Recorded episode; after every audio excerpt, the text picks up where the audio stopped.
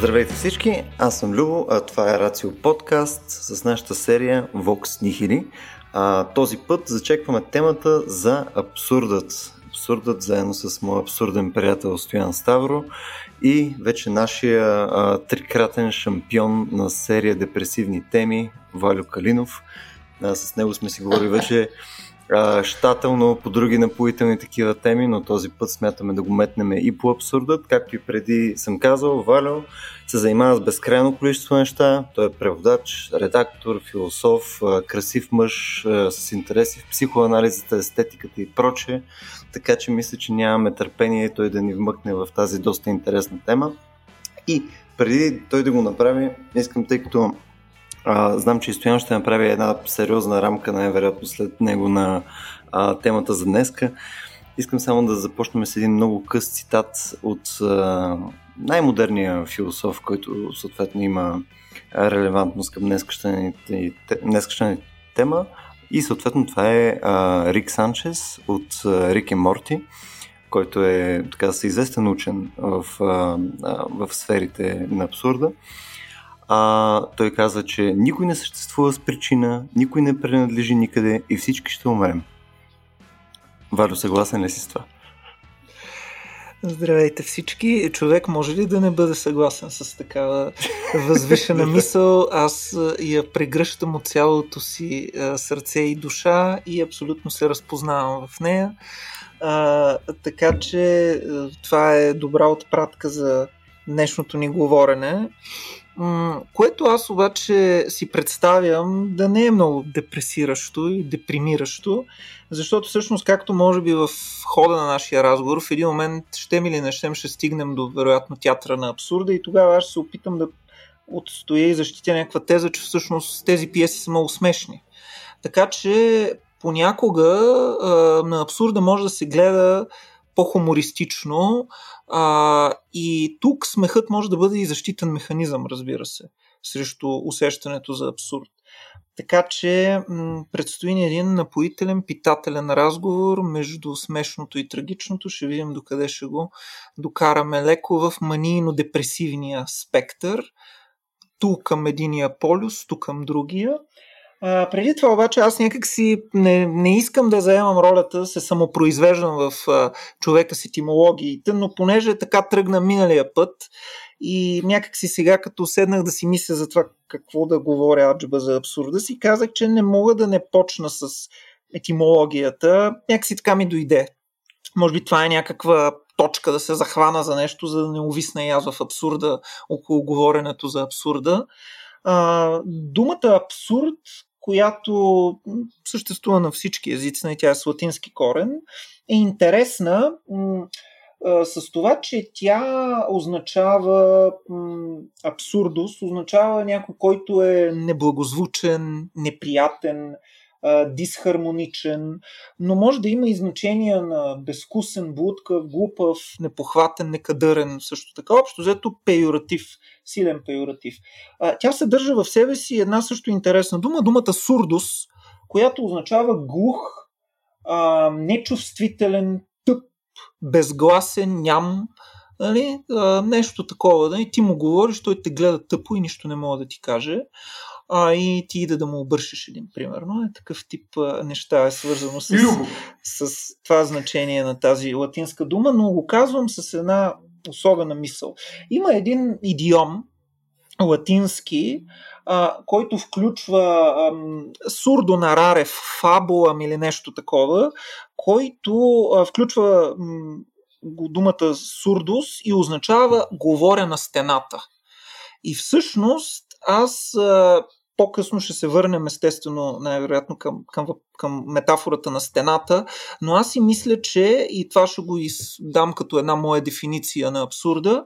Абсурд е това да говориш на стена.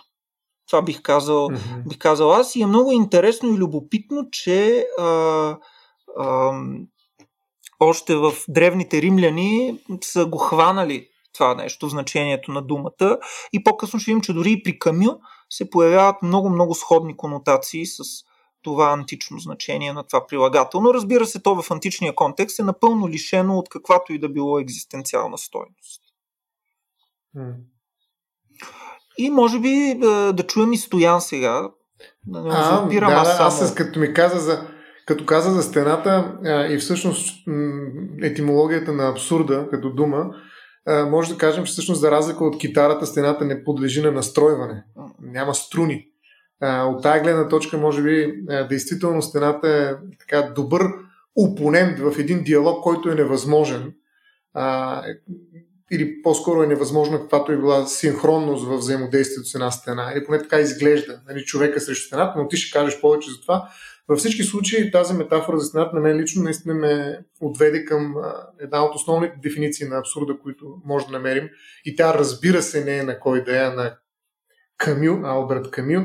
Ти даже искаше да започнем с нея и аз няма как наистина да не го направя всъщност, защото за мен така разговора Любо ме натовари с тази задача. Също би трябвало да мине отново през така, две най-общо казано части. Първата да видим, що за нещо е абсурда, тръгвайки от етимологията му, какво представлява абсурда като ситуация. Определено това е една екзистенциална ситуация, затова ние ще си говорим най-вече през философи, които са екзистенциалисти. И след това във втората част да видим какви са възможните изходи от абсурда. Как можем да се преборим или пък да се отдадем на абсурда. Ще видим различните стратегии за това а, какво да правим, изправили се пред тази стена, за която и ти каза. Така че а, казвам какъв, какви така съвсем кратки дефиниции афористични може да открием в а, написаното от Камю. А, абсурдът се състои в сблъсъка между ирационалното и безумната жажда за яснота, чието зов оттекват дълбоко в душата на човек. Първа дефиниция. Втора дефиниция. Абсурдът се ражда в това съпоставяне между човешкия порив и безсмисленото мълчание на света. Мълчанието на стената. Добре, много хубава метафора, между другото, Валю. Но ще спръсне, че почнах да, да непрекъснато да виждам стена навсякъде, е част от абсурда. Нали? А та, абсурдът на трета дефиниция е ясният разум, който установява своите граници. Тоест, както се вижда, Камю наистина изправя един срещу друг Вселената без какъвто и да е смисъл, срещу човекът, който непрекъснато пък има една мания за това да търси смисъл. И, и тази драматичност в конфликта между тях, а, Камю а, нарича абсурд. Опита да рационализираме света, който си остава непоправимо и рационален. Опита да го наблъскаме с някакъв смисъл, защото това може да правим и неговата импотентност от гледна точка на а, смислообразуващи фактори вътре в самата Вселена. Ентропията срещу реда. Аз даже често си а, казвам, говоря, когато говоря за право специално, че ние хората сме в някаква степен редофили. Нали, една глупава думичка, тя за това се и запомня повече, защото включва българска дума а, с гръцка. Нали, малко словообразуването тук е, меко казано, абсурдно. Нали, но Редолюби. Редолюби. Добре. е, Любо, какво да направи? Е, много да ясно. приведе филм. Трябва да има ред. А, да. Така че а, ние обичаме много наистина да има някакъв ред и как го подреждаме. Ами като даваме някакъв смисъл, като отговаряме на въпроса защо. Между другото, Камил също е съгласен, че проблемите и Киркегор, неговия така духовен баща, грубо казано, а, а, с който те много се различават, де, смята, че проблема възниква и екзистенциализма почва да, да работи на пълни обороти, в момента, в който се зададе въпроса защо. Абе, защо е тая Вселена? Абе, защо съм аз тук? Нали, защо се случва всичко това с мен? И в един момент отговорите показват, че няма обяснение. Ето ти го абсурда. Хм. Тук, между другото, едно от...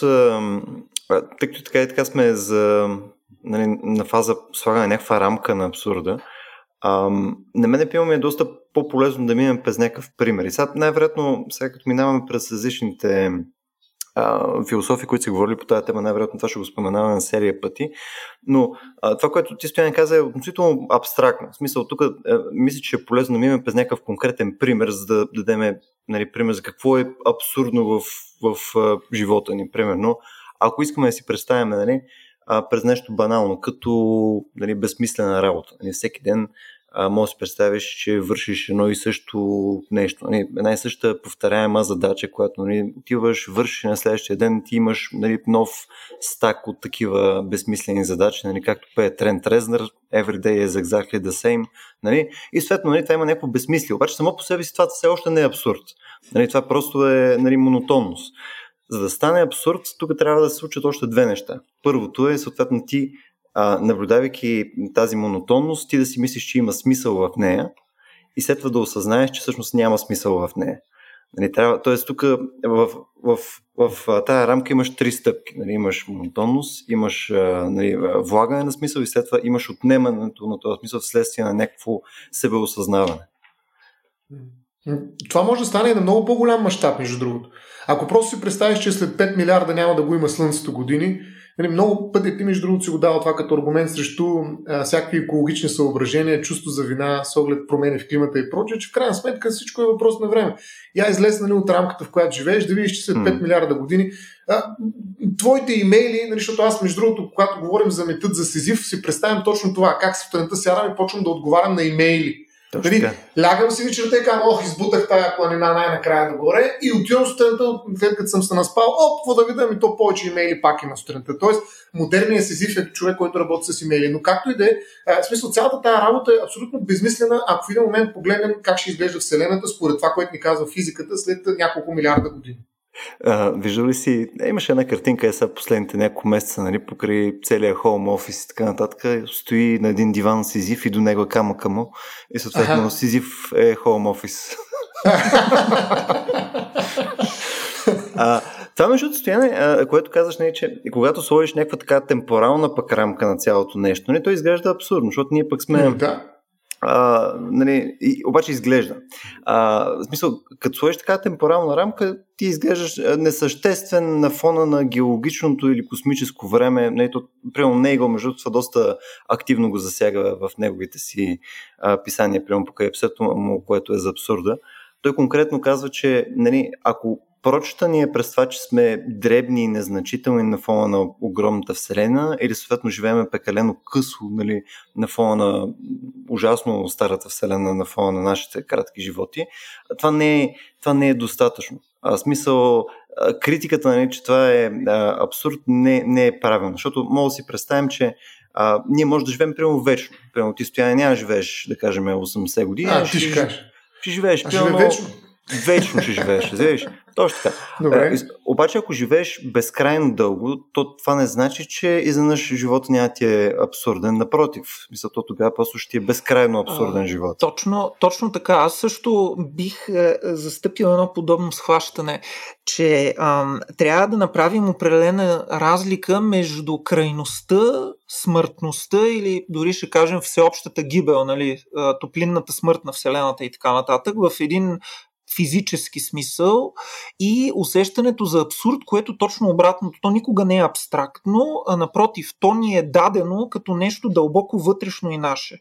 Нещо, което а, не ни дава мира, нещо, което ни стяга за гърлото, нещо, което ни кара ние да излизаме извън реда в който сме поместени и да осъществяваме някакви особени актове на трансценденция. Тези актове на трансценденция обаче са свързани с така депримиращи преживявания със сигурност. Но това, което Любо каза като аргумент за живота във времето е много интересно и аз веднага се сещам не за кой да е, а именно за Симон Дюбовуар, спътницата на Сартър, която има един наистина доста така хубав роман. Казва се Всички са смъртни този роман, има го преведен на български и в него се разказва за един персонаж, който през Ренесанса поема едно магическо биле, една отрова и получава възможността да живее безкрайно. И романа ни среща с него в 20 век, когато той вече е живял 600-700 години. Разбира се, всяко негово смислообразуване и всеки негов проект – в неговия живот е погинал. Всички любови, които е имал, всички идеи, към които е бил а, по някакъв начин съпричастен, всички мисли или убеждения, всички ценности, които е защитавал или проекти, които е отстоявал в цената на живота си, всичко това е а, прах и пепел. Единствен той а, минава през времето, като така ще използвам а, тази метафора за скитника евреин, нали, онзи, който шества през историята и историята нищо не му дава и нищо не взема от него, всички умират около него, но той парадоксално не умира. И всъщност ужасът на този екзистенциалистски роман е именно в това по какъв начин времето може да тежи времето може да тегне върху плещите ти, да те стиска за гърлото и макар ти да си снабден с това толкова лелеяно безсмъртие, ти нямаш какво да го правиш. Напротив, то е израз на, то е една бездна, която те поглъща и те яде отвътре лека по лека, без никога да има възможност да те изяде парадоксално нали, на нещо като, така, като мита за Прометей, бихме могли да кажем, нали, това време те поглъща, но никой не може да те глътне, нали, защото старостта ти не е старост, целта ти не е смъртта, живота ти няма хоризонт, ти минаваш през времето и точно обратното, всичко онова ценно, което е било около теб и което те е правил да си този, който си, умира, но ти не умираш. Тук, между другото, отново ще цитирам пък Просто ми, като даде този пример, нали, че някой е живял 600 години и има някаква тежест от времето, има една песен на Pearl Jam, а, където казват All that sacred comes from youth. А, е, ти можеш нали, малко по-разтегливо да го нали, преведеш това нещо, че съответно стойностната част е в началото на живота и след това нещата градивно започват да стават все по-шити, по-шити. Съответно точно времето тегне върху това нали, да оценя живота. Но парадоксално, виж, Любо, тук има, извинявай, стоя, не виждам, че искаш да но аз да, се мъкна с нещо. А, в това и тук е едно от откритията на екзистенциализма и Хайдегер и така нататък. Има смисъл в това, че има край. Аз винаги давам следния пример. Представете си един вид, който никога не свършва никога не идва момента, в който ти да се засмееш. Ти постоянно трябва да чуваш нали, обстоятелствата, които се редят едно след друго, но никога не идва момента, в който да се засмееш. Нали? Това е един безкрайен секс, между другото. Представете си го и по този начин. Нали? Безкрайно да правиш секс, без никога да можеш да стигнеш до евакуация. А, ша, да някой това, впрочем, е тъжна действителност, но тя, освен тъжна, и е абсурдна действителност. А, така че може да го мислим и през, тази, да, през, този, през тези примери, с които искам да кажа, че има смисъл в смъртта. И когато няма смърт mm-hmm. понякога, тогава може да сме в безсмислието. Да не можеш е, да умреш, не това пак при Киркегор, в болка за умиране, да не можеш да умреш, да се мъчиш агонията, нали? Такова едно състояние. Mm. А, това между другото, само да допълня към това, което ти казаше, че има в, в, в моя прочит пък на това има също смисъл не само за, за тебе нали, да, да има някакъв край на живота ти, не само за да ти рамкира твоя живот по някакъв начин, но има и за другите смисъл това, че ти ще умреш. Естествено. А, не, не конкретно ти, нали, може би по-скоро Стоян Ставро, но нали, в крайна сметка опцията ти да имаш твои близки, които умират, прямо а, да, да умрат а, по някое време все пак родителите ти, а, ти да умреш за децата си нали, и така нататък. То по някакъв начин поставя... А... Естествено правни отношения. Това е едно ръка, но другото е различни нива на отговорност а, реално остават в тебе. Нали? Смисъл, когато ти си, ти си човека, който вече е възрастния в, а, нали, в света, е малко по-различно, отколкото ако баща ти никога не умира. Той е винаги с тебе. Заеш смисъл, това не е окей. Okay. Викаш, ти аман от него, викаш. Аман от него. а, а, а, когато каза Валю за безкрайния вид, се сетих за един друг екзистенциалист, който обаче радикално се различава от Сартър. И това знаете ли кой? Шишо пък Шишо. Нали, защото той е човека, който казва, нали, макар че не знам доколко е човек или е мит, а, е, той е казва, че не всички ще умрем. Пак. Е, всички ще умрем. Значи, да. Е, сега, а, каква е разликата между другото между неговата фраза и тази, която прочете всъщност Любов в самото начало и примерно начина по който казват същото екзистенциалистите в лицето на Сартър и Камю, примерно. Ами разликата е точно в темпоралния ангажимент, който поемат към смислообразуване. А, ако ние търсим не случайно нали, някакси, дори някакъв компромат срещу смисъла, ние го вкарваме в някакъв наратив, някакъв разказ. А разказа е разгърнато време. И затова повечето от нещата, между другото, Камю защо е Нобелов лауреат? Не защото е философ, а защото е какъв автор нали, на романи. А, тоест литерат, литературен човек, така грубо казвам, не философ. А от тази гледна точка интересно е, че повечето екзистенциалисти, включително Камил и Сартър, работят с въпроса за абсурдността през романи, през а, разкази, наративи, в които всъщност ние хората изграждаме а, нашия отговор на въпроса защо и съответно образуваме смисъл. А разказа във всички случаи, както каза и Валю, трябва да има нали, фабула, която е ясна, нали, която започва, развива се и свършва. Иначе един безкрайен разказ няма как да бъде разказ и няма как да има смисъл съответно. Няма как да се изсмеем накрая или пък ако не се смеем да кажем, бе, ето това беше смисъл, полуката, ако щете на този разказ. Така че, ако тръгнеш да разказваш някакъв разказ, и това вече се вижда много добре като провокация в театъра на абсурда, ти трябва да стигнеш до някъде, да тръгнеш от някъде, да минеш през нещо. Нали, това нещо се атакува по много различни начини в, в, в литературата, действително като похватен, но така или иначе образуването на смисъл изисква работа с времето което ние структурираме под формата на разказ. Примерно, какво се е случило с Вселената? Еми, почваме да обясняваме. Големия взрив, след това ели какво? Са появи ели кой си. Правим разказ във времето. Какво се е случило с, примерно, на Стария завет, примерно, как се е създала Земята. Ами първия ден беше Словото, ели какво си втория ден. Ние разказвам и така всъщност намираме своя смисъл. Така че според мен е изключително важно наистина, когато говорим за абсурда, да го сложим в определена времева рамка. И аз това ти казах как абсурда, който се появява, когато увеличим темпоралния обхват, е резултат именно от това, че ние губим разказите си. Те стават безмислени без мислене, даже без съто. Не без смислене, а без мислене. Не може да ги мислим просто. Защото тези разкази оцеляват и съответно пренасят смисъл само ако времето ни е в точно определено обхват. Не нали, трябва да е разкрачено по този начин. Тогава разказа има смисъл за нас. Ако ние увеличим разказа и казвам, чак сега те разкажа всъщност какво ще стане след 3 милиарда години в Вселената. Това е съвсем друг разказ.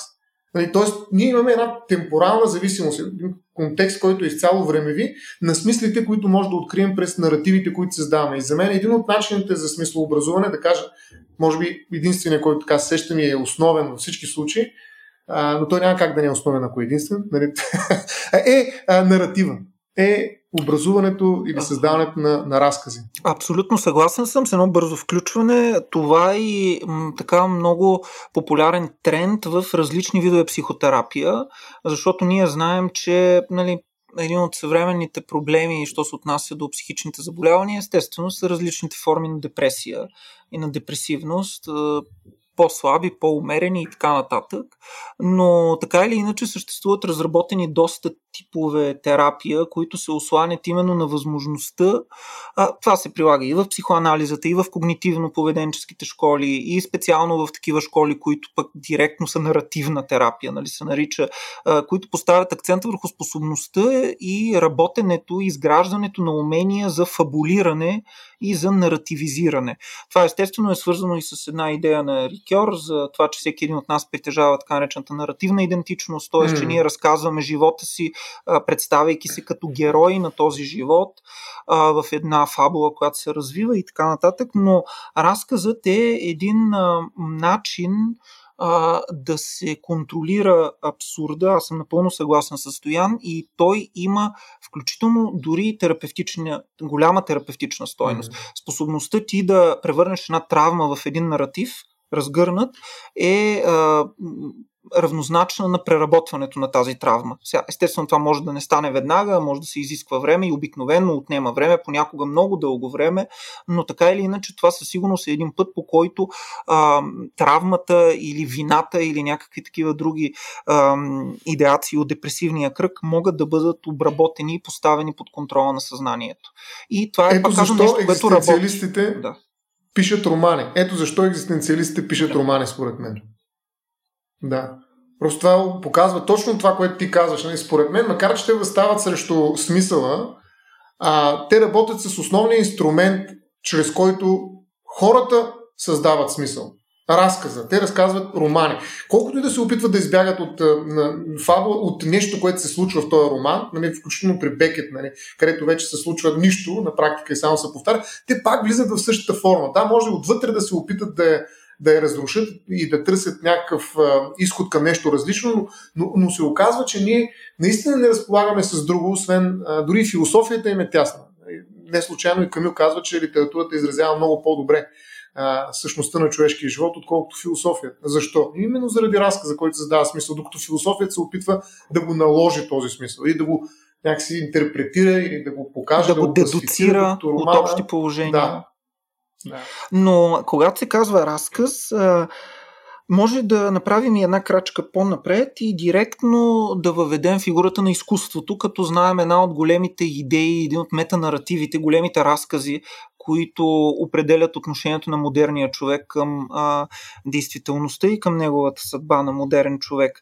Изкуството е един от тези проекти и не случайно, ние за това ще стане дума по-нататък, в края на романа Погнусата на Сартър, Антуан Рокантен, главният герой, решава да напише роман. Значи той е в Бовил, там събира информация за един граф, чието животопис иска да напише, но в един момент осъзнава, че събирайки тази информация, нали, осъзнава абсурда, погнусата се появява и така нататък, но така или иначе в края на този роман той преживява един особен катарзис, екзистенциален катарзис и той решава да напише роман.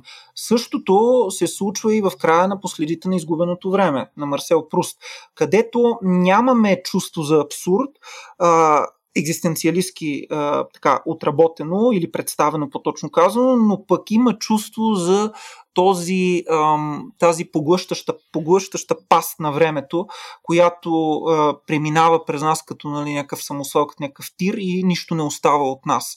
И в края на този огромен роман, защото знаем, че това е в рамките на 9 тома, а, в края на този огромен роман, в който има метафизика, философия на изкуството, клюки и какво ли не, а, а, главният герой всъщност а, взема решението да седне и да пише един роман, който парадоксално е самият роман по следите на изгубеното време. Защото всъщност знаем, че героят на този роман се нарича Марсел и всъщност романа проследява неговият опит да стане писател на както казахме, 9 тома. Там се говори за аристокрация, буржуазия, войната се появява, хомосексуалността, любовта, ма какво ли не няма, изкуството и прочие и прочие, но в края на този, в края на последното, последния том, който се казва Намереното време, не случайно, времето се намира тогава, когато автора, т.е. Марсел героят, започва да пише един роман. И всъщност този роман, който той, запиш, който той започва да пише, е самият роман по следите на изгубеното mm. време. Знаем как започва романа на Простой. Започва дълги години съм си лягал рано и от тук насетне започва припомнянето на детските спомени на разказвача. А, така че тази гениална кръгова композиция всъщност ни показва именно, че човек успява да се справи и да смислообразува тук с времето, именно когато посяга към изкуството. В крайна сметка, изкуството е така спасителен пристан за човека, независимо той дали го признава или не го признава. Е, то допълнително пък, нали, другата връзка, която е между изкуство и абсурда е, че нали, особено музиката е един от перфектните инструменти, с които нали, може да се показва абсурда на ежедневието. Нали. Примерно той в това е ужасно добър, примерно Франк Запа. Не знам дали сте фенове. Но, но посредством, посредством музика нали, могат да се посочват нали, всичките баналности, които си, дори ако минаме през любимите ни теми, тип капитализъм и така нататък, но mm. и през нали, абсурда на съществуването също. И това е една от най-плодородните, поне от моя гледна точка, нали, теми покрай по-качествената музика, която аз слушам. А, сега, има и нещо друго, за което аз м- м- смятам, че можем да да кажем няколко думи. Стоян спомена Киркегор и аз искам да се върна за малко, защото всъщност абсурда се появява на сцената на европейското мислене, така ще го кажа, именно при Киркегор, но той се появява в контекста на вярата. Той се появява заедно с едно друго любимо понятие за Киркегор, това е понятието парадокс. И а, с отношението на човека към аб... абсолюта, към Бог, едно много особено специфично отношение, което е парадоксално и абсурдно, но то носи своята сила и своята отличителност, която е, така да кажем, онтологично отличителна. Т.е. Тя, тя отличава битието на човека и го характеризира по някакъв радикален начин. А, именно а, като абсурдно. Така че, може би, Стоян, ако иска да, нещо да... Да, да. Абсолютно. Между другото, е тук сега в момента се записах, трябва да ви го покажа. А, тази думичка парадокс, преди ти да я споменеш, за това, че наистина трябва да направим връзката между абсурда и парадокса и може би наистина Киркегор е много подходящ за това, защото Някак си аз си представям Киркегор буквално като продължение на нещо, за което си говорихме в предишните разговори за суетата, а, на Паскал. Нали, тази мислища тръстика, колко парадоксално стои тя насред едно блато, в което нали, всеки един момент ще изчезне, нали, няма да стои. Въпреки това, тя е по-силна от това блато и цялата природа, нали, която е всъщност унищожителна спрямо нея. Всъщност Киркегор а, действително уважава тази парадоксалност на, на човека и не само уважава, но е слага на пиедестал. Това е най-високото състояние. Парадоксално състояние, в което нали, Авраам отива и вади ножа да заколи сина си. Защото кой ми Господ казал по този начин ще трябва да поступи? Това не е ли парадоксално? Това по никакъв начин не отговаря на, на всякаква етическа интерпретация, в която бащата трябва да се грижи за детето си, а не да го убива, нали? защото някой му казва, той е някой, не е някой друг, а е самия Бог. Нали? Затова а, Киркегор казва всъщност да, да вярваш означава нали, да си изгубиш ума, но да спечелиш Бог. А, и в този смисъл това е основният парадокс на вярващия човек, който надхвърля етиката. Тук може да видим и до някъде Ниче, обаче без Бог.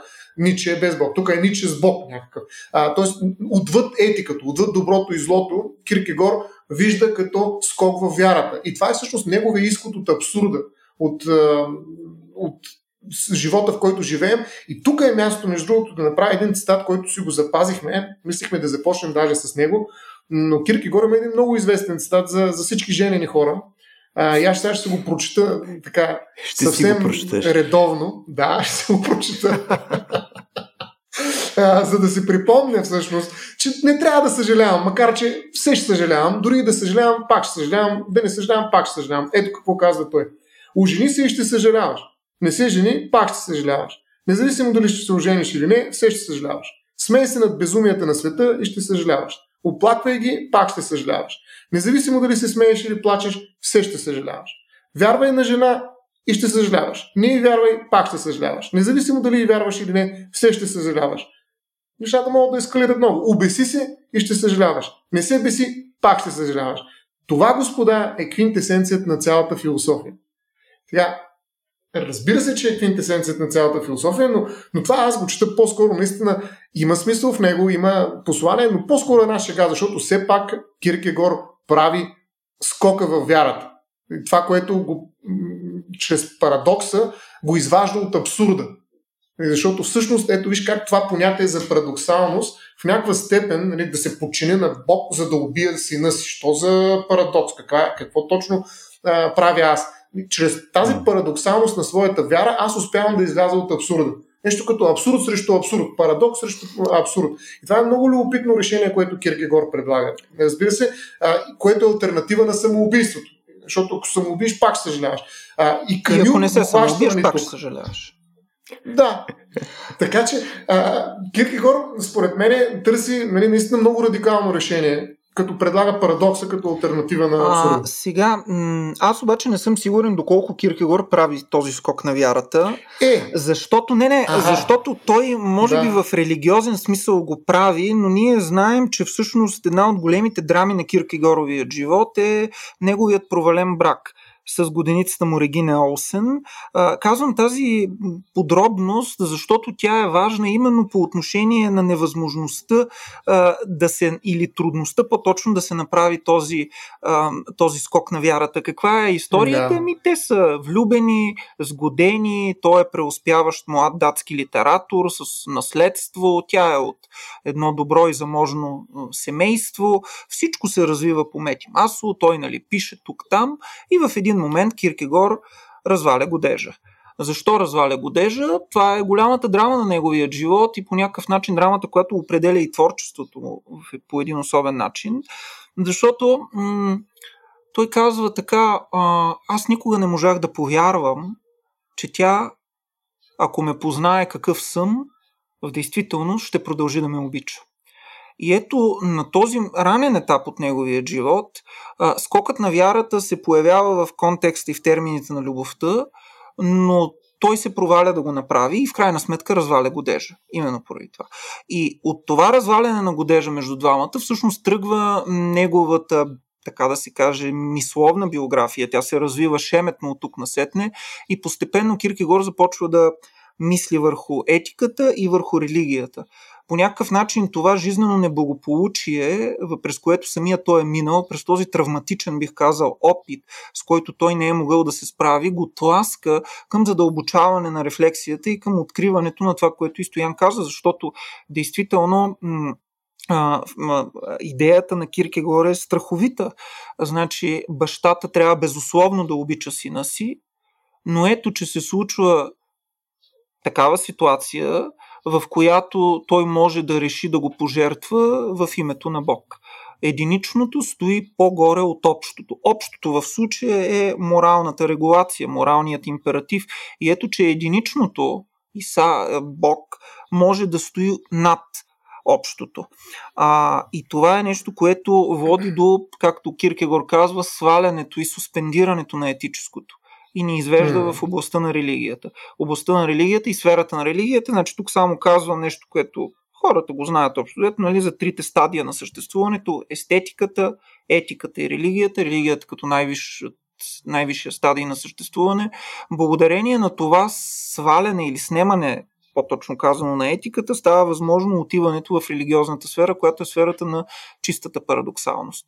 И действително, най-вероятно няма друг мислител, чието мислене до такава степен да е доминиране от, доминирано от представата за парадоксалност, за противоречие между временното и вечното, външното и вътрешното, а крайното и безкрайното, колкото Киркегор. И колкото повече той пише а, в съчиненията му, и колкото те стават по-сериозни и по-мрачни включително. Нали? Появяват се съчинения като понятието ужас, болка за умиране или болестта към смърт, както е точното заглавие. И ред други, нали? включително въдворение в християнството, така звучи превода на български, но и ред други съчинения. Толкова повече тази м- парадоксалност избоява. И действително за Киркегор истинската вяра е парадокс, тя е безумие, а, така както и впрочем в, в Новия Завет на едно място е казано, че мъдростта на този свят е лудост пред Бога. А, и това е а, именно генераторът, мотиваторът, който, който успява да, а, да спаси човека от неговото тленно съществуване. Защото неговото тленно и крайно съществуване, както Стоян прочете този прекрасен отказ, действително е потопено в поредица от условности, поредица от неудачи, поредица от битови дребни престъпления, така ще ги нарека, поредица от а, случаи и събития и ситуации, в които човек наистина му иде да се гръмне. Значи, всеки, който, примерно, ще дам пример от практиката на стоян, в смисъл, той ще може да е много такива примери, но всеки, който се е съдил с съседи за покриви, пространства, там мазета, сутерени, всеки, който е делял имоти и така нататък, понякога знае, че а, много нещо, много малко, и правото това го показва, нещо много малко, някакъв дребен детайл може да доведе до невероятни последици. Това малко по, по, по, нали, по теорията на хаоса. Така че ето правото е едно такова поле, в което ние можем, ако така се гмурнем, да видим тези неудачи, които излизат и ни тормозят и ни тързаят. те в крайна сметка разкриват съществуването ни като абсолютно необезпечено и обречено на позор, бих казал аз. А, на потапяне в, в нищета. Духовна, морална, а, естетическа нищета, поредица от компромиси, които ние правим с нашата съвест, с нашите близки и така нататък лицемерието, което е навсякъде и разбира се движи нашето поведение, което е социално желателно и така нататък. Всички тези неща mm-hmm. Киркегор ги е схванал и те се появяват в тази негова идея, за съжалението. Да. И ако Киркегор. Подкрепиме в правната много... област, моля ти се. Че не съм да, сигурен. В правната дали, със сигурност. Дали съм... Да, да, да. А, всъщност, ако има някакъв театър на глупостта, това със сигурност е Софийския районен съд. М, точно там може да гледаш невероятно количество представления, извинявайте, а, представления за това нали, докъде може да стигне а, така, желанието на човека да, да обърне света заради определен детайл. Нали, но хората държат на някои неща. Между това не е чак толкова лошо. Това е един идиосинкретизъм, който понякога прави много цветен живота ти. Нали, ако искаш наистина така, да се забавляваш може би, не знам за сега, сега малко по-бюрократично изглежда едно съдебно дело, а, но преди е било голям кеф да влезеш в съдебната зала и да, да, да гледаш просто за какво се карат хората. Нали, тогава някакси, а, виждайки абсурда на техния спор, може и да се успокоиш, да кажеш, е, аз какъв хубав живот живея. Нали, смисъл такъв има някакъв такъв терапевтичен има и Да, това е терапията на, на фразата винаги има по-зле от мен. Абсурдотерапия. Абсолютно да, абсурдотерапия. Това, има и по-абсурдни спорове от тези, които водя аз, нали, така да се каже.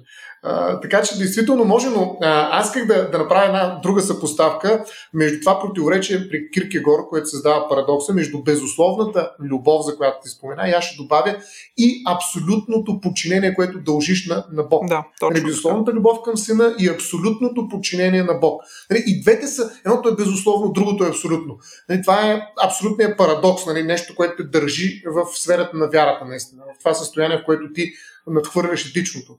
А, но противоречието, което Камил казва, всъщност а, е друго. Нали, там е един човек, който се опитва да говори, а Вселената мълчи. Нали, тук няма Бог, който ти говори и ти се подчиняваш, нали, следвайки, следвайки абсолютно неговата заповед, която върви срещу твоята безусловна обич към сина ти.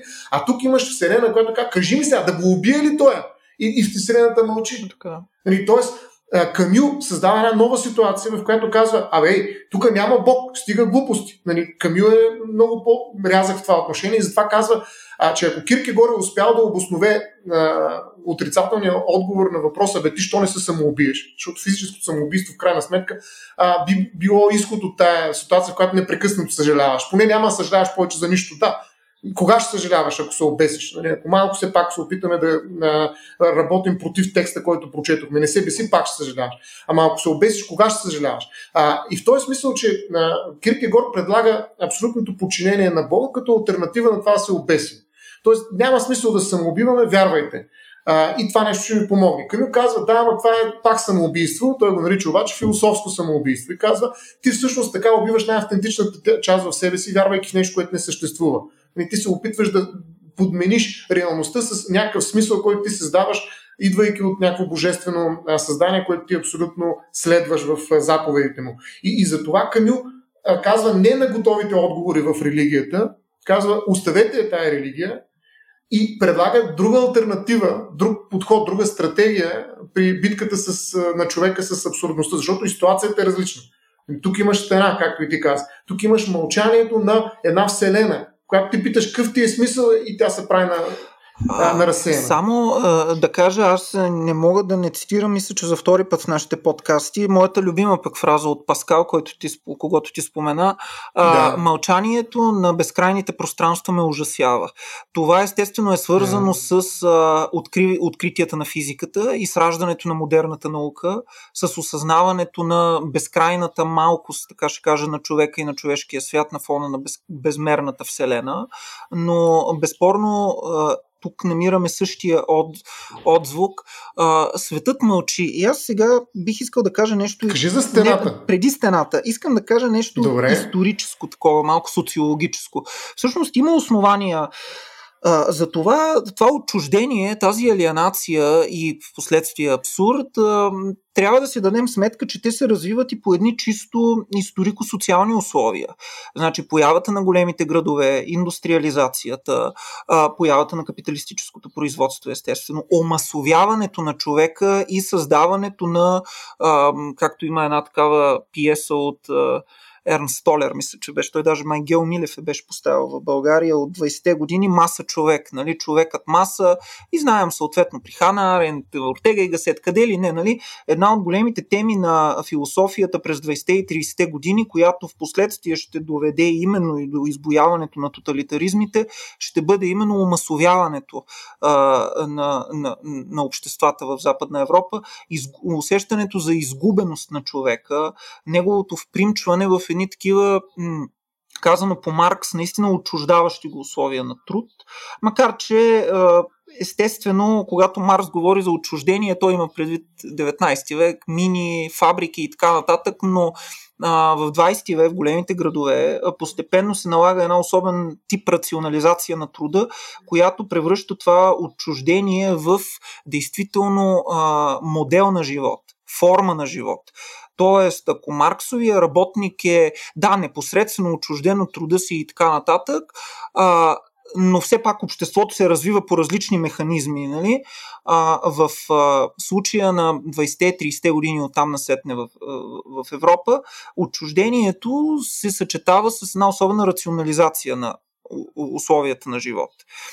И в този смисъл, естествено, темата за абсурда придобива и конотациите, свързани с монотонността, свързани с повторяемостта, свързани с затворения кръговрат и порочния кръг на съществуването, от което ти не можеш да излезеш. Примерно, при Камю, един любим цитат, много познат със сигурност на нашите слушатели, ставане, трамвай, 4 часа в канцеларията или в завода, обед, трамвай, 4 часа работа, вечеря, сън и понеделник, вторник, сряда, четвъртък, петък и събота, все в същия ритъм, по този път се върви лесно повечето време, само че един а, ден избликва първото защо и всичко започва в тази умора, примесена с очудване.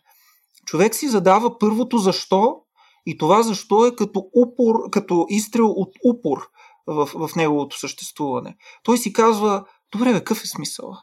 Какъв е смисъла? И това едновременно го очудва, това, че е заобграден от един свят, който е безкрайно широк и който става все по-широк и науката ни го разкрива като все по-широк и все по-широк. Камю има разсъждение и за науката в мита за Сизив. А, и въпреки това, този свят, който става все по-широк и все по-широк, мълчи и му носи единствено е, това очудване, както Камил казва, примесено с умора. Е, аз бих казал примесено с изтощение. Човек се чувства отслабен, човек се чувства разслабен е, да върви по този път, но той знае, че няма друг път за него и не може да намери при Камил изхода ще се появи малко по-късно, а, не може да намери сега за сега изход от този омагиосен кръг. Той е пленен в съществуването, което му се явява именно под формата на една тъпа, абсурдна а, каменна стена, един довар, а, който той не може, с който той не може да комуникира и в, в който той е обграден от всякъде. Да, и аз искам да наистина да продължим с стената, за да можем да видим как точно живее с стената Камю. Защото неговото решение, за разлика от Киркегор, е много по-радикално, нали, така изненадващо, особено нали, с края на, на мита за Сизив.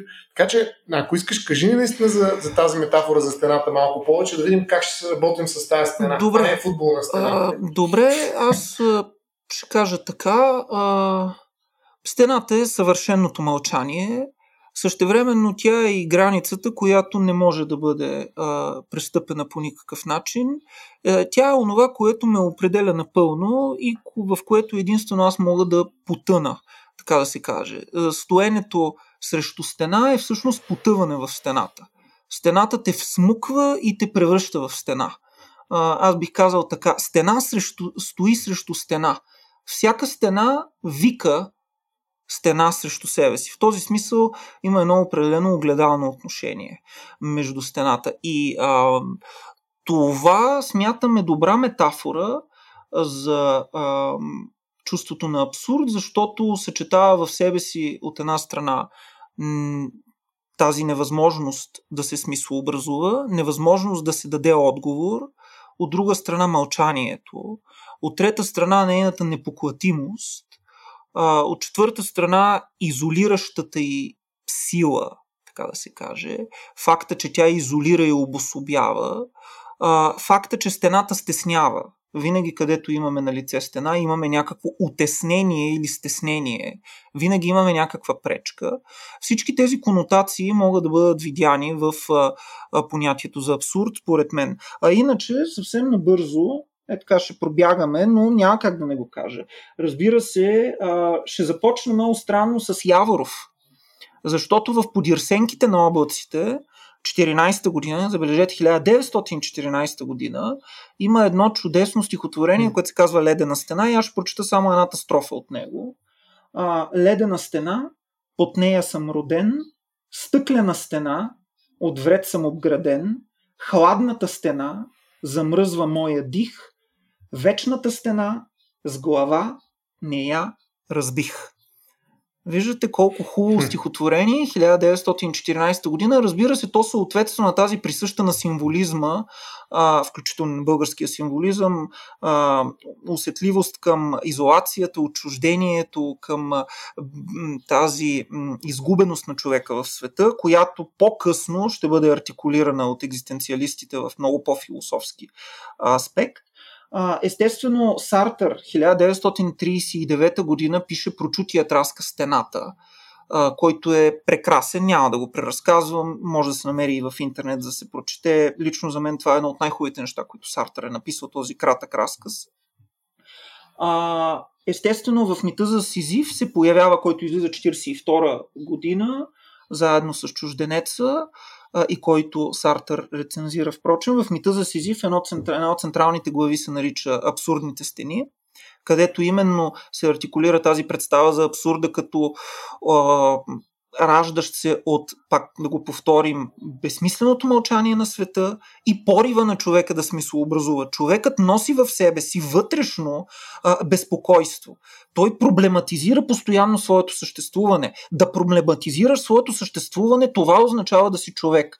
Тоест, в някакъв смисъл, наистина Сталин е прав, като казва, има човек, има проблем. Аз го казвам иронично и абсурдно, впрочем. Ето, това, е, това може да видим тук абсурда, но наистина е така. Там, където имаме човек, винаги има проблем. Винаги, абсолютно винаги има проблем. Човекът да е носи един... проблема със себе си, то да е един, казва Стоян. Точно така, абсолютно прав. Е. И естествено, а, същото е и при Pink Floyd. Значи стената, а, целият лирикс на стената, цялата архитектура на стената, включително и прекрасният и почти негледаем филм на Алан Паркър е построен около метафората за стената и около това как тя откъсва, разкъсва и унищожава човешкото съществуване. Разбира се, в контекста на Флойд тази стена е хиперполитизирана. Нали знаем в кой, в кой полюс. А, тя е и пацифизирана, тя е и свързана с, с идеологиите и така нататък, но цялата метафора за това ти да си брънка в стената, ти да си тухла another brick in the wall е идеята на Камил. За това, че ти си поставен понеделник, вторник, сряда, трамвай, канцеларията, обратно в къщи и няма, братче, спасение от това нещо, защото ти си просто една а, а, туха в шибаната стена. И знаем как свършва филма с, раз, с, с, с, с разрушаването на стената и всъщност разрушаването на стената обаче то се появява накрая с е, избухването на психозата ни. Това е лудостта. От друга страна стените ни пазят и от това да полудеем. И това също е важно да го мислим. Но накрая ще кажа моята любима максима за стената. Тя е на големия полски хуморист и автор на сентенции Станислав Ежилец, който в своята малка, но хубава книжка Невчесани мисли, най-така се казваше, да, а, казва следното. А, разбил си стената с главата си? Хубаво. Какво ще правиш в съседната килия обаче? А добре, да разбиеш стената, това е единствената опция, Стоянски? А, ами, между другото, аз съм а, впечатлен от това, което чух от Яворов. В смисъл, наистина не си го спомнях. А, и това, което прочете а, Валю, а, така ми дойде дюшеш, така грубо казано, защото искам точно там да вървя. Той казва, доколкото си записах тук, не я разбих. Точно така. Нали така завършваше? Вечната стена не я разбих. с глава не я разбих. Не я да. разбих, да. Точно това прави Камил. Всъщност Камил казва, вижте сега, не, не се опитвайте да разрешите абсурда, няма да стане тази работа. Не предлагайте смисли, както прави Сартър. Примерно Сартър е типичен екзистенциалист, така да се каже абсолютно клише. Грубо казвам, да, ако може изобщо да кажем, че Сартър е клише, но, но той е наистина човек, който би казал, търсете смисъл. Ето имате потенциал, имате празно пространство, напълнете го с вашия смисъл. Не се страхувайте да бъдете свободни. Вие сте свободни и свободата ви е най-големия ви дар и проклятие. Да, точно така. И, и това нито Киркегор, нито Камю ще съгласат до край. И всъщност, ако Киркегор казва, абе, чакайте малко, не е толкова празно пространство, вижте Господ, нали, Бог. А, Камю казва, абе, няма такова нещо, какво ще пълните, с какво ще го пълните? Това е безмислено. Това е следващия абсурд. Абсурд с абсурд нали, работите вие. Няма смисъл това нещо. Научете се да живеете с абсурда. И това е бунта нали, на, на, на повечето от героите на, а, на Камю, който бунт всъщност е насрещан. Нали, той казва, единственият начин да сте свободни, Сартър нали, говорил също за свободата, не е като пълните със смисъл този свят, а като се съпротивлявате на неговото безмислие. Тоест, въпреки, че вие знаете, че той е абсурден, абе живеете си живота, бе хора. В смисъл, това казва Камю най-грубо. Не казва, ние трябва да се научим да живеем с абсурда. Без да се смиряваме с него, без да се примиряваме. В този смисъл Сизив наистина не се е съгласил така, не е казал, бе, това е положението, код такова, ами той се опитва да се съпротивлява, докато бута тази скала. И как, нали, ами като си представим, че е щастлив, което за мен е доста, а, доста абстрактна идея. Доста абстрактна идея, е това, е определено. Да, да. Нали, това е литература и е хубава литература. Може да си го прочетеш, след това да заспиш, да сънуваш красив сън. Обаче, като се събудиш и тръгнеш да буташ тази скала, се оказва, че е трудно... Като застанеш пред имейлите, а, така. да, нали, Тоест, това казва да се представим. Затова, че а, на това, което той предлага, нали, т.е. да забравим за надеждата и да живеем тук и сега, и в, в настоящия момент, стига с това бъдеще, стига този смисъл, който темпорално иска да отвори разказа напред. Нали, оставете тази идея, нали, манете тази работа, дайте да, да си живеем нали, автентично и някакси с яд да живеем нали, срещу абсурда. Не кажем, а, на пук си, аз пък ще живея. Това ми се сеща, между другото, на, на, на един друг роман, който преведе един наш а, много добър приятел Стефан Русинов, с който много пъти сме си говорили тук. А, това е Живи на Юхла, а, в който, между другото, има и филм, който той преведе като субтитри и го има в онлайн свободен, а, който основната идея, той беше дал едно, един интервю ли беше, разговор ли по този въпрос, че всъщност основната цел на този роман, той наистина е много хубав роман а, и филма е много хубав, е това да покаже как хората, въпреки цялата абсурдност, въпреки всичко, за което съжаляват, те продължават да си живеят, защото най-важното и най-хубавото е като че ли просто да живееш. Да си жив. Всички умират около тебе, смъртта ги гази нали, един през друг с големите си грайфери, обаче ти си живееш. И това е кеф. Нали, смисъл, това по някакъв начин е и реплика на Камил, бих казал. Нещо повече, ние си казахме, че ще говорим за още един автор, но няма да има време, затова само ще го спомена с една негова ключова фраза. Така въпрос за Ясперс, Карл Ясперс, който между другото, освен че е философ и е психиатър, нали, което е важно, говорейки за абсурда, а, а, той казва нещо следното за модер, така наречената модерна храброст. Какво означава това? Ами да живееш напук на всичко в теб, което пищи да не живееш. Hmm. Това някакси много ми се връзва именно с това послание. Абе, живей си живота. Какъв ти е, какъв ти е как да кажа, каква ти е драмата, какъв ти е проблема а, с абсурда. Нали, но да си щастлив, това вече е малко повече. Ми струва. Просто можеш да живееш, но не знам дали можеш да си щастлив без разказ. Ако можеш, живей си живота, ако можеш, но в това можене е разковничето, така да се каже. Всъщност това можене, това опериране да. върху И той казва още нещо. Е това, което ни държи. И това е надеждата, да. Ами то, то всъщност има още нещо. Той казва без without appeal, без, без позив, призив, без, дори бих казал, възив. А, нали, той е живот, който е без възив, нали, чисто юридически да го нарека. А, къв, що за живот е това? Нали, това е живот на място, живот в момента. Това със сигурност напомня на даоизма. И нали, това как ти просто отпускаш и, и нищо повече, нали, нищо, нали, тук малко и Сартър, що има нищо, не е това, има нищо, за да съм щастлив, а, нали, малко се подигравам в Сартър в случая, а, без основание, но идеята ми е, че този живот без възив на практика е доста хоризонтален живот. Виждам тук, че Любо дига ръце, не мога да се довърша мисълта. Казвай, говори.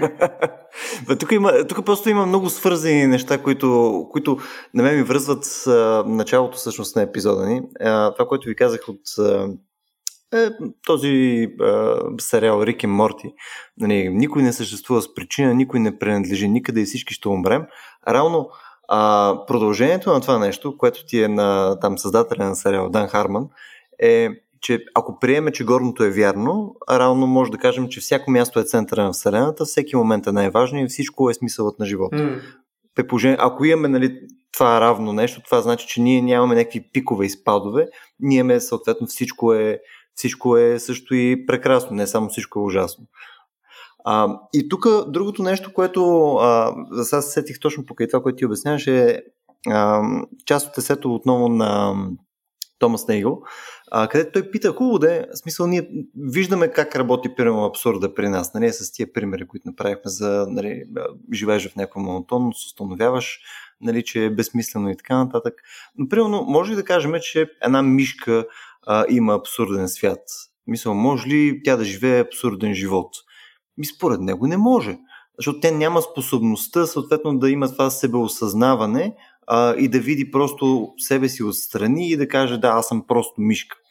И вследствие на това нещо може да кажем, че а, това, което ти Стоянски до някаква степен, което говориш до момента, нали, може да стигнем до нали, това друго разрешение на абсурда, което е а, човек да направи някакво усилие, а, нали, да, да, да бъде отделен от този типично човешки земен индивидуален mm. живот и да приеме mm. този по-универсален прочит на живота си. Не? Той е по-универсален през призмата на тази незаинтересована вселена. Нали? А, нещо повече в посока този животински импулс. Нали? Ние да сме точно тая мишка. Нали? Ние да, да, да не се дърпаме толкова на страни, ние да направим някакво своеобразно човешко, както казва Нейгъл, себеовяхване, нали? вследствие на това, на, на някакъв аскетизъм, воля и така нататък, така ще да избягаме от това себепознание обаче не трябва да е пекалено активно, защото е риска, ако нали, пекалено преднамерено решиш да го направиш това нещо, тогава пък ще опошли цялото начинание. Не може хем да е пекалено много, тази да се получи естествено и съответно ти да се превърнеш в нали, това нечовешко създание, което нали, разполага само с инстинктите си, така че живее в живота си. А, между това е доста интересен анималистичен прочит на даоизма. Mm-hmm. Всъщност искаме от себе си да се превърнем от хора в животни, за да бъдем щастливи. Това, между другото, го говорихме, когато говорихме за етика, естетика при животните, но виждам, да. че Валио иска да добавя нещо. А, не, аз исках да кажа, че мишката никога не може да си каже, че е мишка, но човекът може да си каже, че е мишка и цялата работа се състои в това да живее от тук насетне с идеята, че е мишка. А, и как може да живееш с това е сложен въпрос. А, като мишка, разбира се, и в преносен смисъл. Ей, гледай, каква съм мишка тук. Сега, нали? Точно така. Та, покрай пандемията имаше много мишки. Типостта, нали, точно това, така, точно така. Добра. Тя е абсолютно, абсолютно валидна метафора. Но все пак аз искам да кажа, че м- при Камил, особено с развитието на живота нали, появява се 47 година, се появява и чумата, естествено, и ам, 51 година той пише Разбунтуваният човек – който по някакъв начин е продължение на мита за Сизив и това е едно не много популярно, mm. полуисторическо, полупублицистично, полуфилософско съчинение, има го преведено на български, в което обаче се ражда прочутата фраза бунтувам се, следователно съществувам. съществувам а, там бунтът, съпротивата срещу несправедливостта в един доста силно политико-социален контекст. Нали, половината книга е изследване на различни социални революционни движения, но също така и ам, движения, които са естетически, като дендизма, например, който много интересно Камил анализира. Но във всички тези примери се появява идеята за това, че ам, човек трябва да се бори, не просто да приема, защото това е една особена черта на неговите ранни разкази, които впрочем са прекрасни. Аз дълбоко ги препоръчвам на всеки Камил има една поредица от разкази за живота в Алжир, където става дума само за море, слънце, жени, любов, приятно прекарване на времето. Изключително, бих казал, дори фантастични разкази, които са попили от слънцето на Средиземноморието и те потапят в една такава в едно такова чувство на, на безметежност, наистина, на някаква такава пресладка иманентност самозабравяща иманентност на тукашното.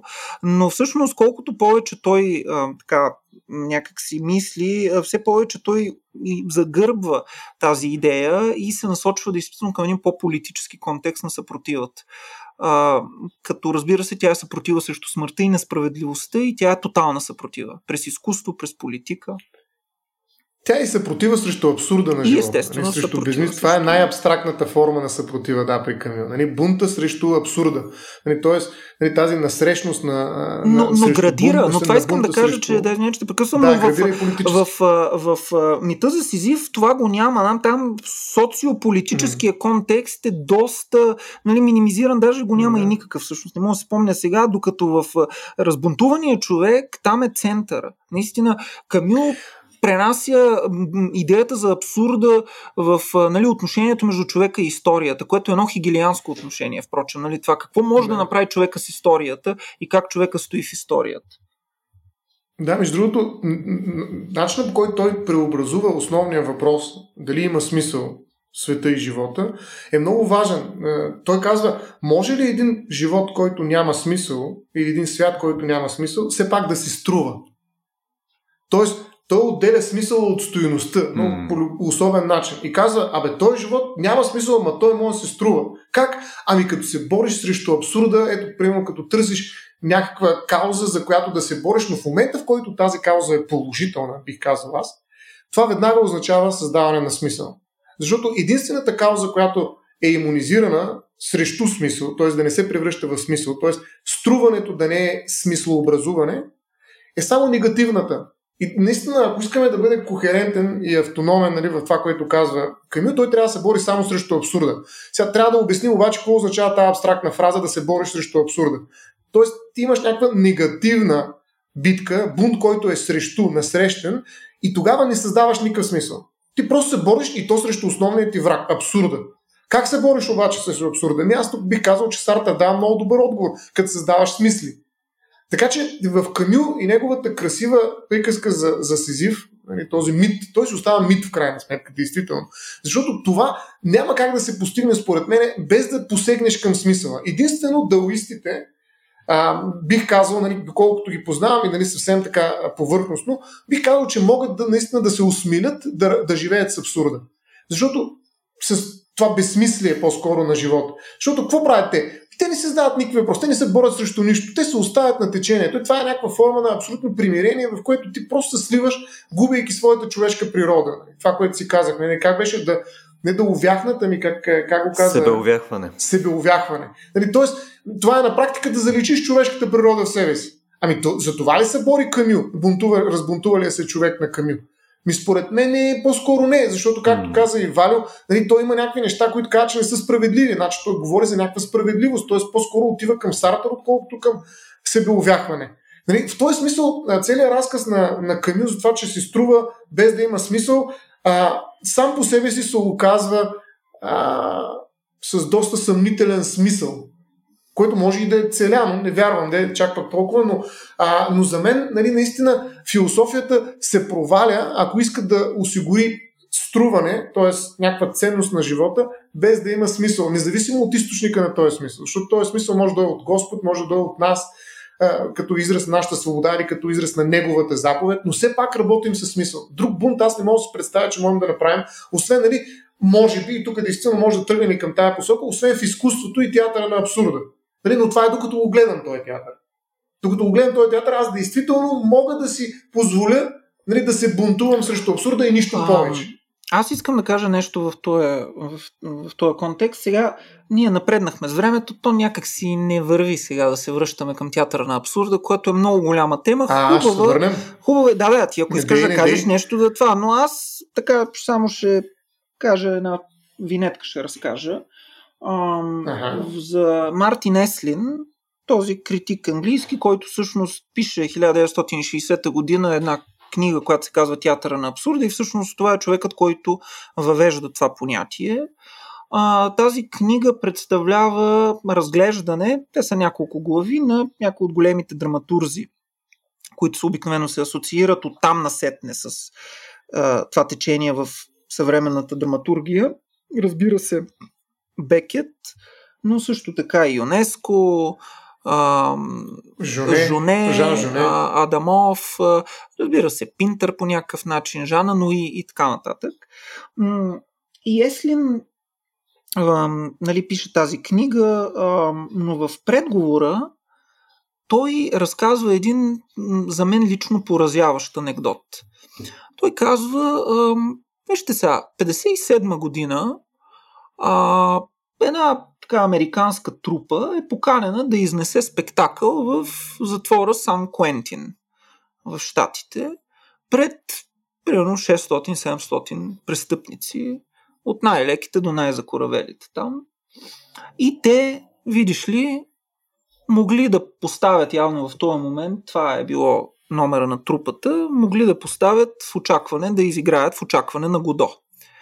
И сега режисьора и актьорите видимо притеснение, защото пиесата вече е така набрала своята скандална слава в Европа, на острова и в Америка.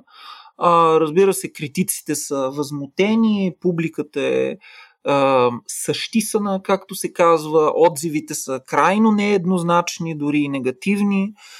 Тоест, родило се е някакво явление, което е оценявано веднага, започва да се оценява като ам, снопско, като хиперинтелектуалистично, като формалистично и като общо взето пълна а, така, intellectual shit или нещо такова, бих казал. А каква обаче е изненадата, Самоцелно. когато всъщност а, още с вдигането на завеста или там още с началото на постановката, публиката веднага бива обзета от това, което се случва на сцената и тя всъщност а, изключително бързо намира своя път до това представление. То се харесва изключително много на тези осъдени хора, на тези престъпници. В затворническия вестник излизат така ревюта и мнения на, на затворници, които казват, че това е нещо, което ги е докоснало, това е нещо, което те абсолютно са могли да приемат в това, не виждат абсолютно нищо скандално, нищо безсмислено. Напротив, това е едно изключително хубаво, близко до тях представление. Един казва, ам, Годо е обществото, друг казва Годо е външното, е, външния свят, outside. А, учителя, който е там, преподавателя по някакви дисциплини в затвора, казва, че те успяват да се разпознаят в това чакане на нещо, което винаги ще разочарова и което никога не идва. Тоест, виждате за едни хора, които, чието живот е а, в, в затвора, и които са напълно тотално лишени от свобода и от досег до външния свят, тази пиеса проговаря по изключително позитивен начин. Тя проговаря не като разказ за разпадането на човека, като някаква, бих казал, дори автентична тяхна действителност. И поради тази причина те я приемат. За разлика от критиците в Париж, в Лондон или в Нью Йорк, които нали, надават вой, че тук се е родило нещо самоцелно, нещо така снопско, нещо недостъпно или формалистично. И в този смисъл Естин казва, а, театър на абсурда се появява като театър, който има какво да каже на всеки човек, дълбоко в него, да му даде, да му даде един тип опит, който той може да преосмисли на нивото на съществуването си. И тук Еслин казва, това е голямата разлика между театъра на Сартър и на Камю, защото знаем, че те също са драматурзи и двамата. При това Сартър е изключително успешен драматург, нали? някои от пиесите му са страхотни, а, но те правят типов класически театър. Те правят философски театър. Докато това, което правят Бекет, ЮНЕСКО, не е философско. То е жизнен опит. То представя абсурда. То не разсъждава за абсурда. То ни дава да видим, да, да поемем абсурда в себе си.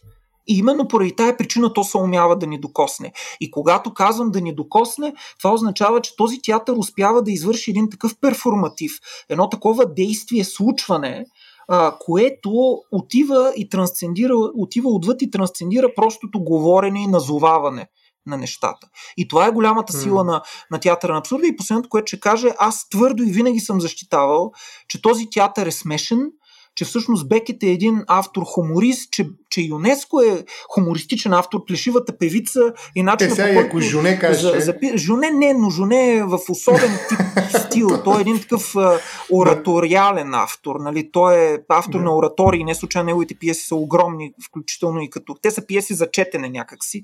Макар че аз преди години гледах слугините в постановка на Диана Добре в Народния театър, беше изключително добре направен, но така или иначе искам само с една дума да завърша.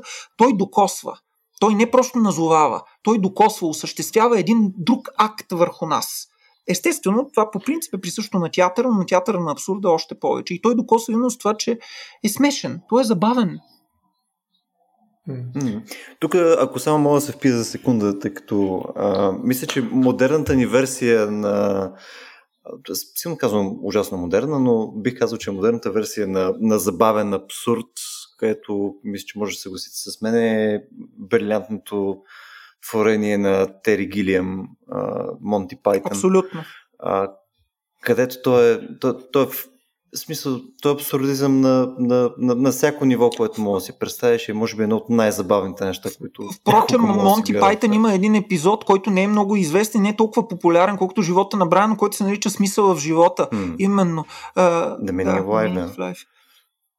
И той е разцепен на гегове. Там интересното е, че този е изцяло разцепен на отделни случки и гегове, за разлика от живота на Брайан, който е абсолютно има цел по някакъв начин, докато е, смисъл на живота е нали, фрагментиран.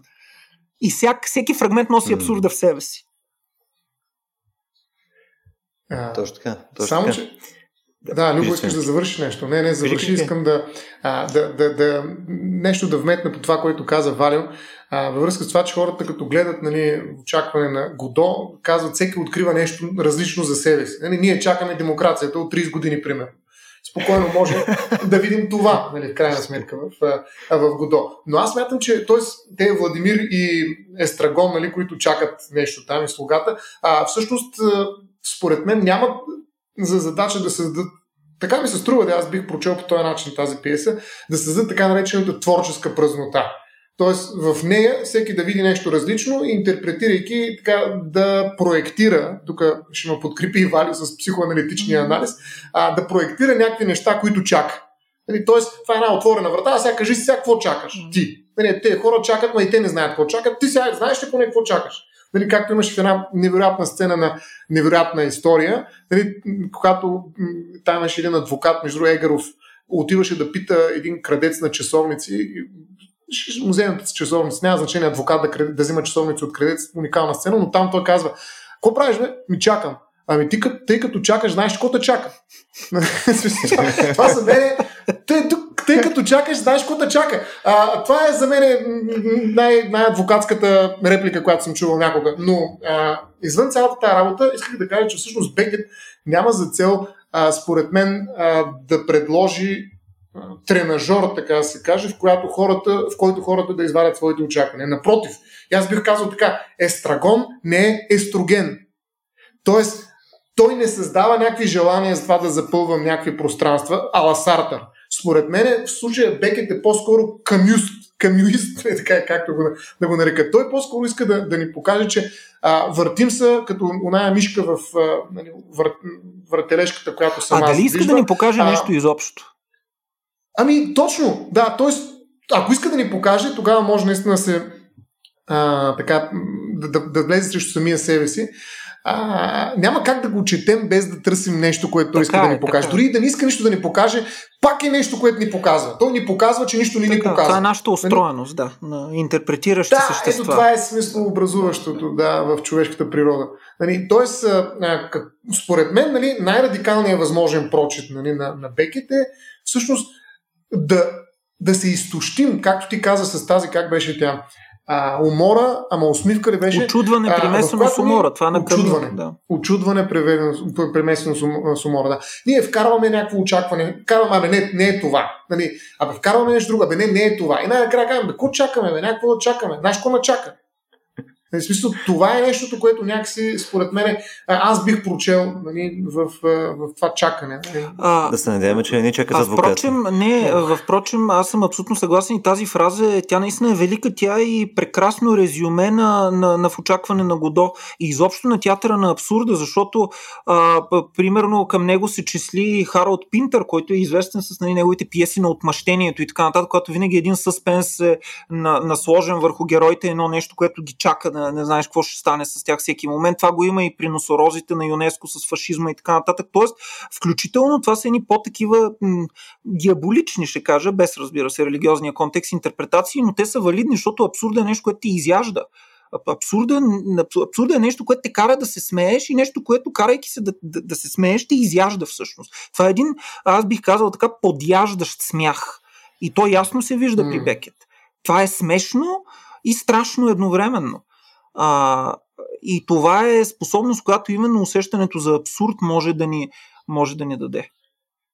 А, само да кажа, че всъщност аз споменах за, за невероятна история, но да кажа, това е филм, българския филм по сценарий на Радой Ралин. Началото на 60-те ли беше издаден, забранен и така нататък. Просто да кажа откъде го взе, защото така е, в нищото, но това за разяждащото, нали, което каза Валю, според мен е, а, може би, ефекта, който търси театъра. Тоест, той не иска да ни каже някакъв смисъл, който нали, да се запишем и да си тръгнем, нали, ето тук това беше, да от тая лекция, нали, театър не е философия точно поради тази причина, а да ни кара да се почувстваме по някакъв начин и може би разядени. Да. Това е, това добър, е така, но това, което отличава, аз за това казах в началото, но все пак театъра от абсур... на абсурда наистина се отличава радикално от предишните форми на театър, до степен mm. такава, че той може спокойно да бъде обявен за антитеатър. Значи в него езикът се срутва театралният опит mm. се срутва. а, изобщо представата на това, какво представлява театралното произведение, се срутва и се унищожава. Така че това не е просто а, среща с безсмислието, а, както примерно в, при Сартър, защото при Сартър, нали, при закрити врата и мухите и така, или при Камю а, в неговите пиеси, нали, навсякъде там отиваш с някаква планта, докато при Бекет няма планта. Няма. В плешивата певица също няма планта. Значи, това са едни безсмислици, които се mm. леят буквално от това. И впрочем, е, известната история, да я разкажем, известната история а, а, за как ЮНЕСКО е написал плешивата певица, а, той се е вдъхновил от абсолютно безсмислените диалози, които и тогава през 30-те и 40-те години а, във Франция и сега включително а, курсистите в а, школите по език си разменят. Нали, всеки, който е учил език, знае в учебниците какви абсолютно безсмислени диалози има. Яде ли сладолет, ядох какво прави вчера, какво ще, ще правиш утре. Едни абсолютно безсмислени диалози. И ЮНЕСКО е бил, мисля, че на курс по английски язик почти съм убеден, но все mm-hmm. пак да не може и да бъркам. ЮНЕСКО е бил на курс по английски язик и той е останал ужасен от това, което а, нали, учителката казва и героите повтарят като папагали. И всъщност плешивата певица в огромната си част се състои точно такива безсмислени диалози. И в това няма планта. В това няма планта, няма смисъл. Наистина това е абсурдно. То не, то не ни казва, че животът е безсмислен, както Сартер и То не ни казва, че ние сме отчуждени, алиенирани и така. То ясно ни показва един смях, който ни изяжда. Това ми е много чудно защо хората го гледат. Наистина, това е уникално като ситуация, в която аз бих предпочел вместо да гледам хората, които са на сцената, хората, които са в публиката. Защото обикновено публиката изглежда някакси скрита. Това не е в Zoom така обаче. А, там всички се виждаме и това всичко никой не си включва камерата. Това е от уния абсурдни отклонения, които правят понякога. Но идеята ми е, че а, много ми е любопитно да гледам не толкова театъра на абсурда, колкото публиката на театъра на абсурда. Много ми е любопитно защо тези хора, аз лично честно казвам, не знам дали бих издържал цялото такова представление. И смисъл, не е нужно някой да ми го показва този абсурд. Достатъчно е да погледна около и ще го видя навсякъде този абсурд. Защо трябва да отивам за Бога два часа да слушам някакви безмислици? Защото е смешно. Е защото е смешно. Ако се постави добре, е смешно. Наистина е смешно. Е, да. Ето, не, не е задължително да е смешно. Може да е просто супер интересно. В смисъл, то е. Е, е тогава не е абсурдно. Ама Тогава не е абсурдно. Не, не съм съгласен. Примерно, ако видиш, по-рано нали споменах за Франк Запа. Той има една песен Muffin Man. Ще линкнем после в, Добре. в описанието. Мисля, Както винаги то... обещаваш, нищо не изпълняваш, нищо не. Така? Ето, ето линквам ти е в момент. така, а, и какво за Мъфи мен е абсурд. В смисъл, то не е... Да, може да ти стане забавно, но ти нямаш никаква идея какво се случва. В смисъл, целият текст е просто. А, това е загадка. Абсурд. Това е загадка или парадокс. Ако, ако абсурда се превърне в нещо, което ти задава въпрос, нали, не бих казал, да че смееш, задава въпрос. И... Не бих казал, че задава въпрос, да. И не знам, според мен, абсурда, който те кара да се смееш или който те заинтригува, да видиш какво се случва тук, mm-hmm. нали, е щупен абсурд. Това не е абсурд, това е псевдоабсурд. Той претендира да бъде абсурд, но всъщност те забавлява. Аз не бих казал, че това е театър на абсурда. Театър на абсурда трябва да те оттекчи до такава степен, че да си тръгнеш по средата. Е, това е театър на абсурда. Нали, тоест, аз между другото така го разпознавам. Нали, ако до, до средата седа още, значи не е театър на абсурд. Тоест, абсурда е фалшив. Абсурда е фалшив. Пробутват ти фалшив абсурд. Върнете ми парите. Ще го рекламираш. Рекламираш абсурда. Ама така е. И много ми, е, много ми е интересно хората, които са в публиката, как изведнъж казват, ей, това беше голям абсурд. Какъв абсурд, бе? Ти гледа ли го до края? Да, еми, значи нищо не се разбрал. Довиждане. В смисъл, тук мисля, че пак лека по лека стигаме, стигаме до... Се, точно така. Стигаме лека по лека. Микрофона ви почна да удари границите. Виждам да. направо. Ти си, ти си на крайен предел. А, но отново стигаме до, това, че, до това, че Стоян иска да си каже нещата свързани с а, нали, театрална критика. Това и, и проблемите музикална от критика. Да. Точно така.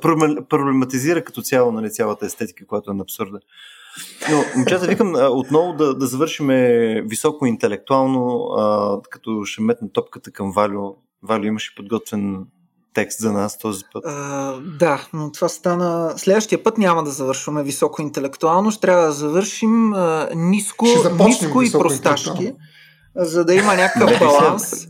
защото Това е любо задачата. Точно така. И моята така. Аз накрая просто съм нали, някаква скандално безсмислена просотия, така че просто хората се добре. Но тя в случая ще ни въведе, тя в случая ще ни въведе в абсурда. Аз съм избрал Каквото и да прочетеш, Валю, Любо най-накрая ще има последната дума, така че не се притесняваме. Погнусата на Сартър, Няма да за да можем и да погносим а, тези от нашите слушатели, които не сме отекчили и които малцината, които са останали, за да можем и да ги погносим сега едно хубаво. Аз съм избрал. Това е абсурдно, че са останали. Аз съм избрал отказ от погнусата на Жан-Пол Сартър, неговия известен роман от 38 година, преди Чужденеца, преди Мита за Сизив. Нарочно аз се задържах да не кажа абсолютно нищо за Сартър, само го споменавахме периферно, защото мисля, че този цитат е хубав и той може да стане повод за размисъл, нали? без да има нужда ние да го обговаряме, защото пак казвам, понякога изкуството, това и стоя много като ти го каза, понякога изкуството ни е достатъчно, за да ни даде а, идеята като преживяване. А, и така, това са два цитата. Сега ми просветва, ясно ми е къде се намирам. Насред градската градина – Тръщвам се на една пейка между черните възлести ръце, протегнати към небесата. Дърво чопли с черния си нокът пръста под нозете ми. Така бих искал да се отпусна, да се унеса, да заспя. Ала ми е непосилно, задушавам се. Съществуването нахува в мен от вред. През очите, през носа, през устата. И тъй, преди малко се намира в градската градина – Коренът на кестена проникваше в почвата, тук под пейката. Някак си не помнех какво е корен. Думите се бяха заличили, а с тях и смисълът на нещата, тяхното предназначение, несигурните жалони вбити от хората на повърхността. Седях леко сгърбен, склонил глава, сам пред тъмната възлеста, непипната от човешка ръка маса, която ме плашеше. И тогава, тогава дойде просветлението. Дъхът ми секна. Преди последните нощи никога не се бях догаждал какво означава да съществуваш. Бях подобен на другите, на онези, които се разхождат край морския бряг в пролетните си дрехи. Като тях твърдях, твърдях как морето е зелено, а бялата точица там горе е чайка, но не чувствах, че всичко това съществува, че чайката е съществуваща чайка – съществуването обикновено е стаено. То е тук около нас, то, това сме ние. Не можем две думи да изречем без да го споменем, но в крайна сметка не го докосваме. Когато си въобразявах, че мисля за него, явно не съм мислил за нищо. Главата ми е била празна или най-много една дума да ми се е въртяла в ума. Думата битие. Или пък съм мислил, хм, как да го изразя, мислил съм за принадлежността, Разсъждавал съм, че морето принадлежи към категорията на зелените неща или че зелена, зеленината се числи към свойствата на морето. Дори когато гледах предметите, бях безкрайно далеч от представата, че те съществуват. Те ми се привиждаха като декор. Поемах ги в ръце, те ми служаха за сечива, предусещах съпротивата им. Всичко това обаче ставаше на повърхността – ако ме бяха запитали, що е съществуване, чистосърдечно щях да река, че не е нищо особено, само куха форма, която допълва външния облик, без ни най-малко да изменя неговата същност. А ето, че съществуването изведнъж изпъкваше, ясно като бял ден, разбулваше се изневиделица, загубило бе безобидния си вид на отвлечено понятие. То беше самата мая на нещата а коренът беше цял и стакан от съществуване. Или по-точно, коренът, вратата на градината, пейката, рехавият треволяк, всичко се бе изличило. Разнородността на нещата, тяхната самостойност бяха просто видимост, устро. Устрото се бе свлякло, оставаха безразборно струпани уродливи, пихтиести, аморфни маси, оголени в страшна и безсрамна голота – Думата абсурд изниква сега изпод перото ми. Преди малко в градината не ми бе дошла на ум, но и не я търсех, не ми беше потребна. Мислех безсловесно върху нещата, чрез нещата. Абсурдността не беше представа или внушение. Тя се съдържаше в дългата мъртва змия в краката ми. Дървената змия. Това е корена. Змия, хищен нокът, корен или гръблива лапа, няма значение. И без да прибягвам до ясни определения, разбирах, че съм намерил ключа към съществуването. Основното е случайността.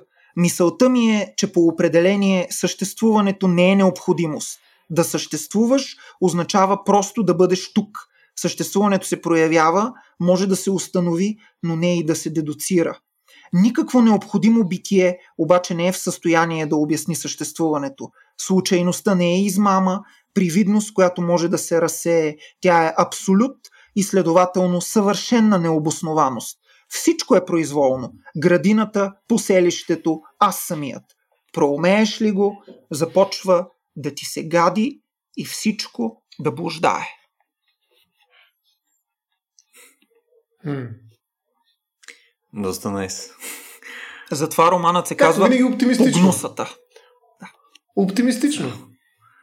Да, аз тъ, просто е така лека проект се свлекох в стола си и мисля да приключвам за днес. Това е. Ама хубавото е, знаеш ли, че след съществуването идва същността. Така че има шанс. Какво ти да знаеш това? Точно Същността. Да. Ами нали знаеш, то е, ти си роза, ти си крем, всички ще умрем. нали така? Ето, малко по-оптимистично, да. Точно така. Ми добре, момчета, какво ще кажете това да, да, да го оставим като нали, надгробния камък на този епизод и да приключваме за днеска? Mm. Така, така много е. съм очаквам. Сещате ли как някакси след това, някакси не идват така шегичките толкова бързо, някакси, реакциите са малко по, по-плахи. Това е заради респекта към теб. Дали, дали, да, някакси. Не, че нямам доверие, просто звучи абсурдно. Вижте, много мъдра стана и аз вече се респектирам. да, да, да, точно така да. Поне двойно по-мъдър от началото. Ами добре хора, Валю, благодаря отново, че се подготви толкова активно за, за днескашния ни епизод. Мисля, че направихме а, една успешна трифекта с тебе, с трите епизода, които записахме. Ще видим дали ще стане а, хетрик. Хетрик ли е с 4? Не, няма. Хетрик с 3. С 3. Еми тогава, е, окей, значи имаме хетрик. Как е с 4? С 4 няма. Е. С 4 няма. Това би било абсурд. Дали? И после с 5, с 6, 7 и тук вече сме в абсурда. Точно така. Точно така. 3 по 3. Точно 3 хет-трика, точно така. Точно така. Аз викам да спрем да говорим глупости и да кажем едно мерси на а, хората, които изслушаха този абсурдно дълъг епизод отново. Вече сме точно на час и 30, сега съм го таймнал. А, да се надяваме, че им е харесало също така. И а, ако имат някаква обратна връзка, а, нали, хора, призоваваме ви, пишете ни на Facebook, пишете ни а, в Discord, съответно ако сте наши ако сте наши патреони на patreon.com raciobg, може да станете наши патреони, имате достъп до нашия Discord сервер, където също може да си говорим за серия различни абсурдни неща и не само, а, и евентуално да а, обсъждаме нови интересни теми, които може да захождаме в подкаста. А, благодаря, че ни слушахте и този път и до следващия път.